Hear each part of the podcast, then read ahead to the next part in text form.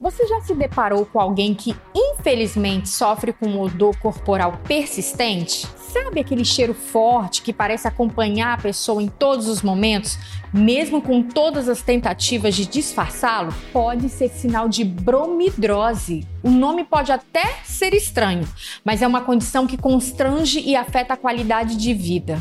Para falar dessa condição, contamos com a presença da dermatologista Mariana Rocha, membro titular da Sociedade Brasileira de Dermatologia. Obrigada, doutora, pela sua presença. Obrigada a você, Camila, pelo convite, né? Ainda mais para falar desse tema tão necessário, né? Explica pra gente o que é esse termo. Bom, a bromidrose ela é caracterizada por uma condição onde a gente apresenta um cheiro ruim. Quando a gente fala, por exemplo, da bromidrose axilar, é quando a gente tem um mau cheiro na axila, que popularmente né, é conhecido como CC, mas também pode afetar outras regiões, como o pé, às vezes as mãos. Então, mau cheiro é o sintoma principal, não existem outros sintomas, é mau cheiro. Sim, a bromidrose ela é, ela é caracterizada pelo cheiro ruim. Tá? E tem causa Bom, a bromidrose ela tem, ela é multifatorial, né? Então, assim, tem muitas causas envolvidas. Pode existir assim, uma predisposição genética, mas a principal causa, né, associada é quando a gente transpira muito, né? E aí o organismo começa a liberar uma secreção ali naquela glândula sudorípara, e aí a gente contém bactérias, na nossa, por exemplo, na axila, né? Um exemplo. Às vezes nosso corpo ele é colonizado por bactérias. Então, ele, normalmente esse, essa secreção produzida pela axila, por exemplo, ela não tem cheiro ruim. Ela é inodora. E aí, quando entra em a, a bactéria começa a degradar essa substância, ela começa a ficar mais volátil e aí libera um cheirinho ruim. Hum. Como se fosse um, um material de decomposição dessas bactérias, e aí libera o cheiro ruim. Existe alguma relação, por exemplo, que a gente come, enfim? Também existem alguns relatos né, de ter associação com alguns alimentos que fazem com que piore esse quadro de bromidrose. Um exemplo, por exemplo, alho, cebola, tem relatos também com tomate. Então, tem pessoas que ao ingerir esses alimentos apresentam um cheirinho ruim, pode piorar, agravar um pouquinho esse quadro. Mas se eu, por exemplo, Todo mundo tem essa condição se não usar, por exemplo, desodorante? Todo mundo vai ter a bromidrose? Então, não, né? Existe uma predisposição genética, como se tivesse alguma alteração na qualidade daquela secreção, né, que é produzida durante o suor, que para algumas pessoas vão ter um odor muito mais forte, muito mais característico, e outras pessoas praticamente não vão apresentar. Então, assim, existe essa relação na, na qualidade da, dessa secreção, né, dessa glândula sudorípara, que predispõe um pouco mais a ter o cheirinho ruim. Por exemplo, se eu, se a pessoa tem a bromidrose e usa o desodorante, tem como disfarçar ou ainda assim essa pessoa pode apresentar esse mau cheiro com mais forte, com mais frequência? Hum. O desodorante não dá, não dá jeito para quem tem bromidrose? É, então, é, na verdade, assim, existem, gente, é importante a gente diferenciar dois termos. A gente, existe a bromidrose, que é o cheiro ruim na axila, e existe o termo chamado hiperidrose, que é a produção de suor excessiva.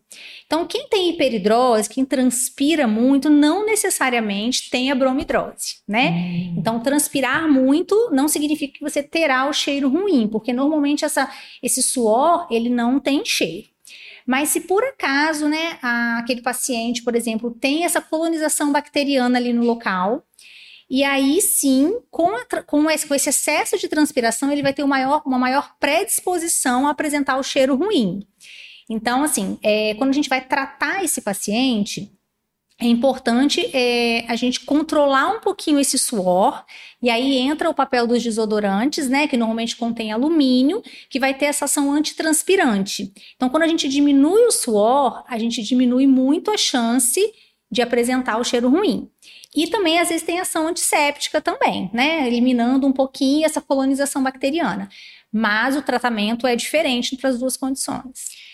Esse mau cheiro nas axilas pode esconder outras doenças? Mau cheiro em si não significa que você tem alguma doença de base. Mas, por exemplo, a transpiração excessiva, que é a hiperidrose, ela sim pode ser secundária a algumas doenças. Às vezes o hipertiroidismo, obesidade, diabetes. Então, tem outras doenças de base que podem estar tá fazendo com que transpire mais e às vezes ocasionando a bromidrose, então, que é o cheiro ruim. Você já até falou, pode então ser genético, né, doutora? Pode, existe uma, uma predisposição, mas muito, assim, há uma tendência maior é, a quando essas bactérias decompõem esse suor, exalar um cheiro muito mais forte que em outras pessoas. Isso às vezes não é tão evidente, né? Então, assim, a gente tem uma predisposição a ter esse cheiro mais forte, outras pessoas a cheiros mais leves. Isso a gente já tem, né, comprovação.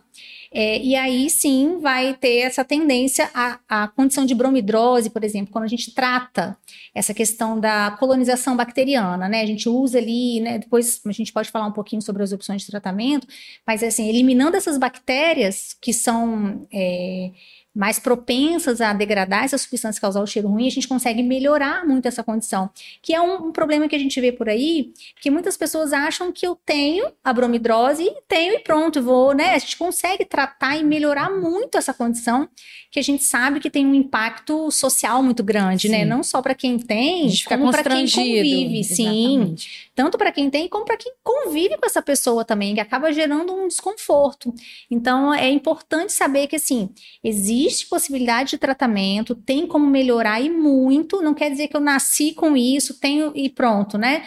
Tem condição de melhorar bastante essa condição. Claro que, se eu tenho uma predisposição, eu tenho que estar sempre eliminando esses fatores para que eu não fique o tempo todo com esse cheiro, mas dá para reduzir e muito. E a partir de que idade pode aparecer assim? Já desde a infância, já, a gente já pode saber se a criança ou adolescente ela tem a bromidrose?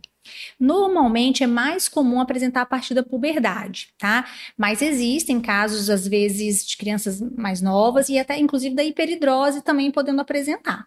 Mas é mais comum quando vai chegando ali na puberdade. A Luana Lima, ela pergunta assim, né? Como que a gente pode amenizar o problema, né? Se existem medidas preventivas que a gente pode adotar para reduzir a incidência?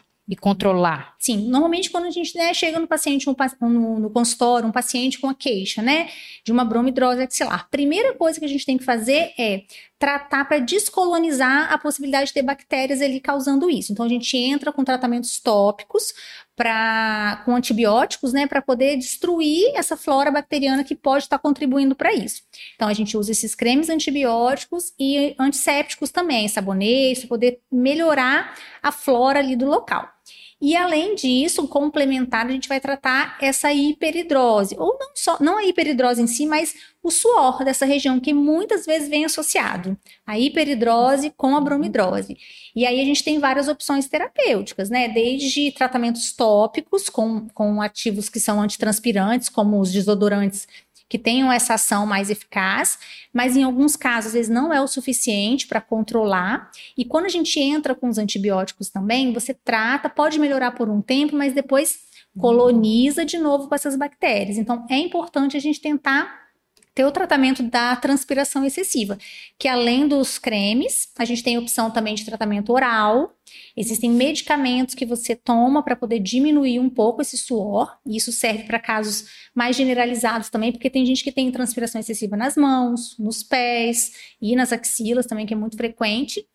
E além disso, tem a terapêutica com a toxina botulínica e cirúrgico também. O aspecto emocional frequentemente afetado por essa condição, você é, recebe muitos pacientes, quanto mais estressado, mais eu posso exalar esse odor, por uhum. exemplo, isso fica mais forte. Por... É, com a bromidrose em si, o aspecto emocional, ele vai influenciar por conta do, da questão da hiperidrose. Porque quando a gente tem alguma situação de estresse, de ansiedade, a gente acaba ativando né, esse sistema nervoso simpático que vai aumentar essa transpiração e aí, consequentemente, tem mais chance de causar um cheirinho ruim.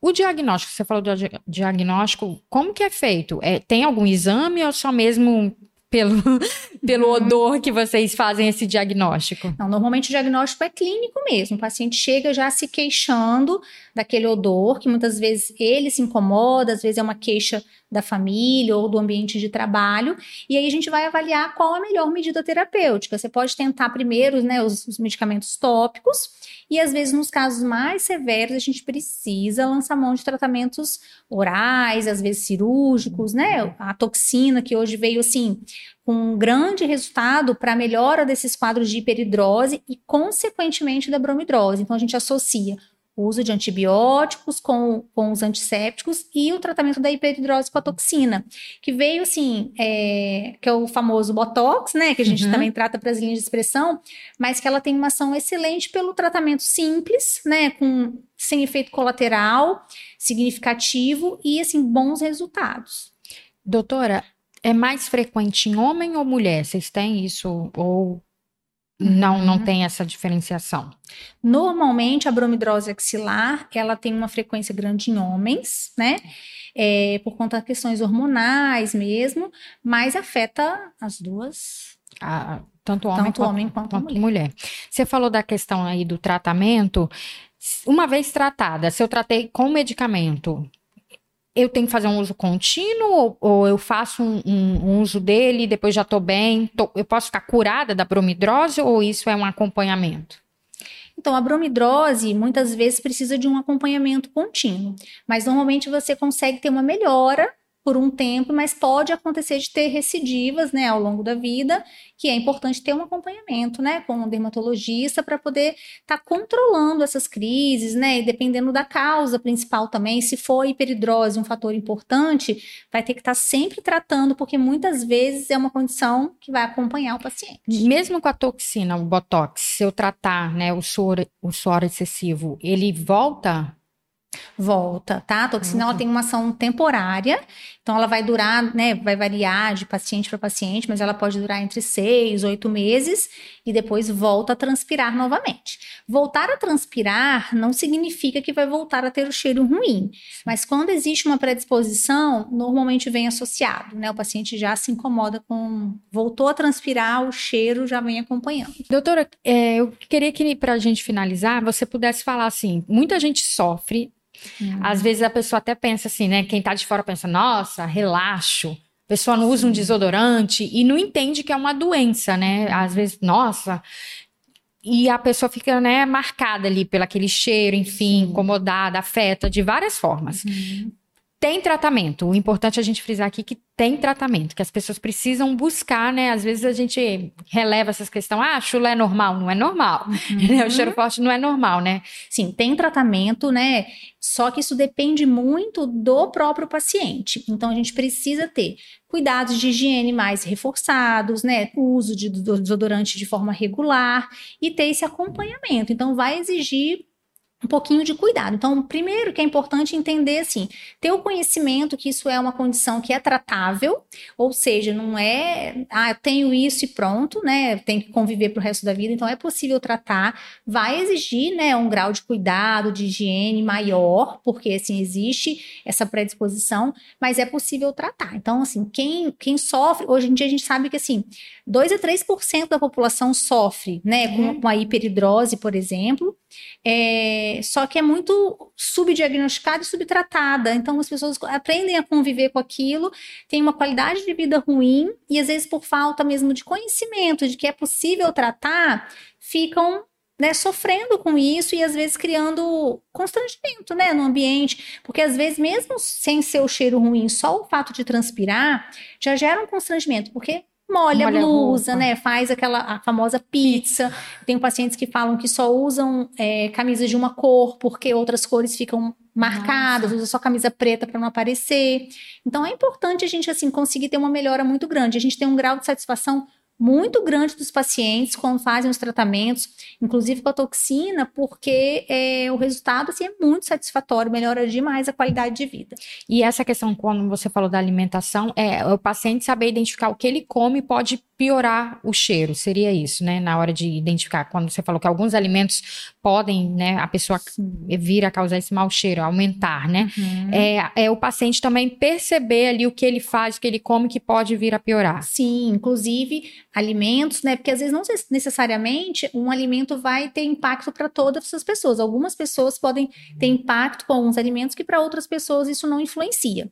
E também ter atenção à escolha dos tecidos, de roupa, né? Preferir fibras naturais que conseguem absorver melhor esse suor. Então, tudo isso vai ajudando a gente minimizar um pouquinho esse sintoma. Então tá bom, doutora. Obrigada pela Nada. participação. Foi um prazer recebê-la. Obrigada, prazer foi meu. Esse foi o Fala Doutora, que está disponível na versão impressa de A Tribuna, no portal Tribuna Online, no nosso canal do YouTube e nos tocadores de podcast.